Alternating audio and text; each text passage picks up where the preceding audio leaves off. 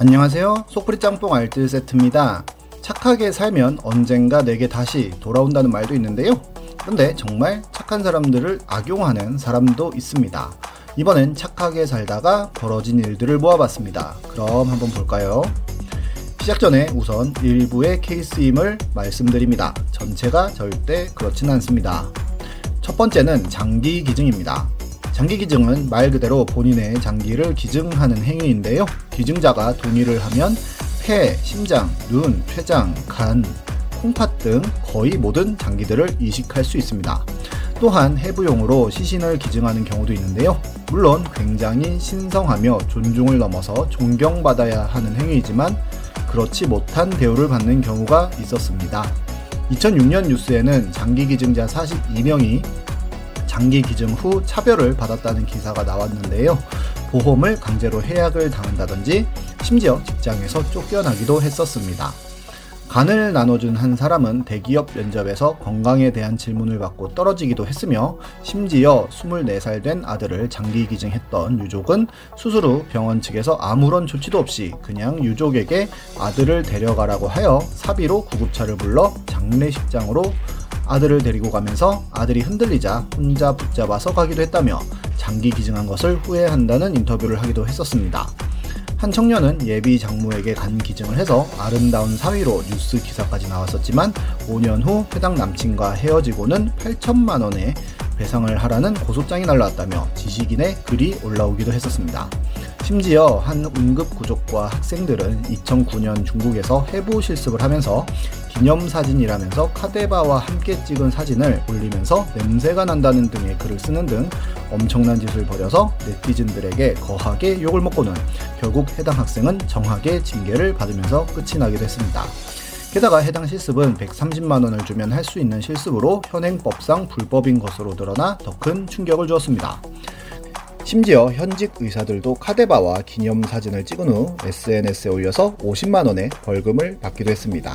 그래도 꾸준히 장기 기증에 대한 예우는 발전하여 지자체마다 조금씩 다르긴 하지만 와인 동굴 입장료 50% 감면 등의 지원과 함께 500만원 정도의 장제비도 지급한다고 하니 많은 분들이 장기 기증에 동참하시면 좋을 것 같네요. 다음은 무료 나눔입니다.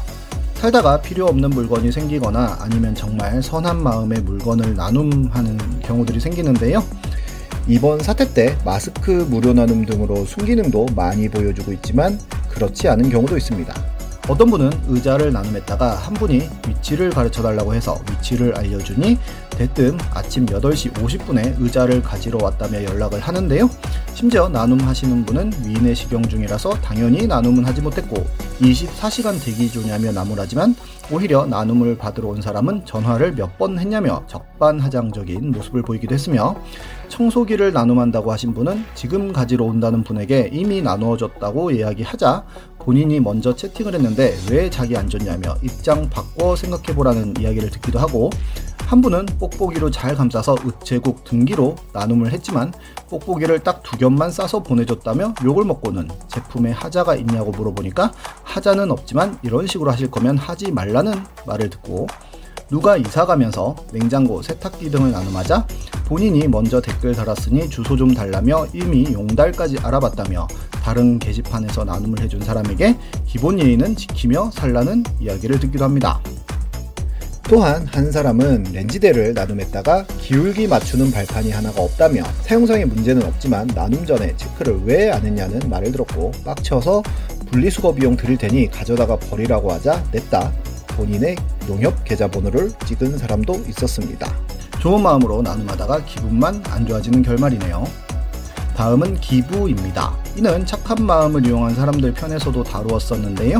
새희망 씨앗이라는 곳은 기부 명목으로 3년간 뭐 5만여 명에게 127억을 모금한 후 실제 복지 지출로는 2억도 쓰지 않고 남은 돈으로는 해외 골프 여행이나 요트 파티, 외제차 구매를 하다가 걸려서 결국 징역을 살기도 했었습니다. 미국의 한 부부는 SNS 계정을 통해 임신 초음파 사진 등을 올려서 임신 사실을 알린 후 친구들을 초대해 임신 축하 파티를 열기도 하면서 선물도 받았었는데 태어난 지 불과 5시간 만에 하늘나라로 떠났다는 부고 기사와 함께 크라우드 펀딩을 통해 장례식 및 추모 공간 마련 모금을 하기도 하였는데요. 알고 보니 처음부터 아기를 임신하지도 않았으며 사진 역시도 인형을 찍은 것으로 밝혀져 충격을 주기도 했습니다. 그리고 한 아동복지기관은 아동이 보낸 감사 편지를 직원이 대필하여 쓰기도 했으며 해외의 후원 아동은 같은 사진에 다른 이름과 나이로 노출되어 큰 의문을 주기도 했습니다. 물론 직원의 실수라는 해명 인터뷰를 하긴 했지만 굉장히 기부하기 찝찝해지는 것은 사실입니다. 또한 우리나라에서 가장 큰 구호단체의 고위 간부는 직원에게 영어하는 게 동두천 미군 접대부 같다는 말을 하다가 팀장이 문제 제기하자 해고를 시키기도 했으며 임원 해외 출장에는 이코노미석보다 3배 비싼 640만원짜리 비즈니스석을 이용해온 것으로 밝혀져 큰 논란이 되기도 했었습니다. 정말 처음부터 나쁜 놈이야 차라리 그러려니 하겠지만 착한 척 나쁜 짓 하는 사람들이 더 나쁜 것 같네요. 지금까지 소프리 짬뽕 알뜰 세트였습니다.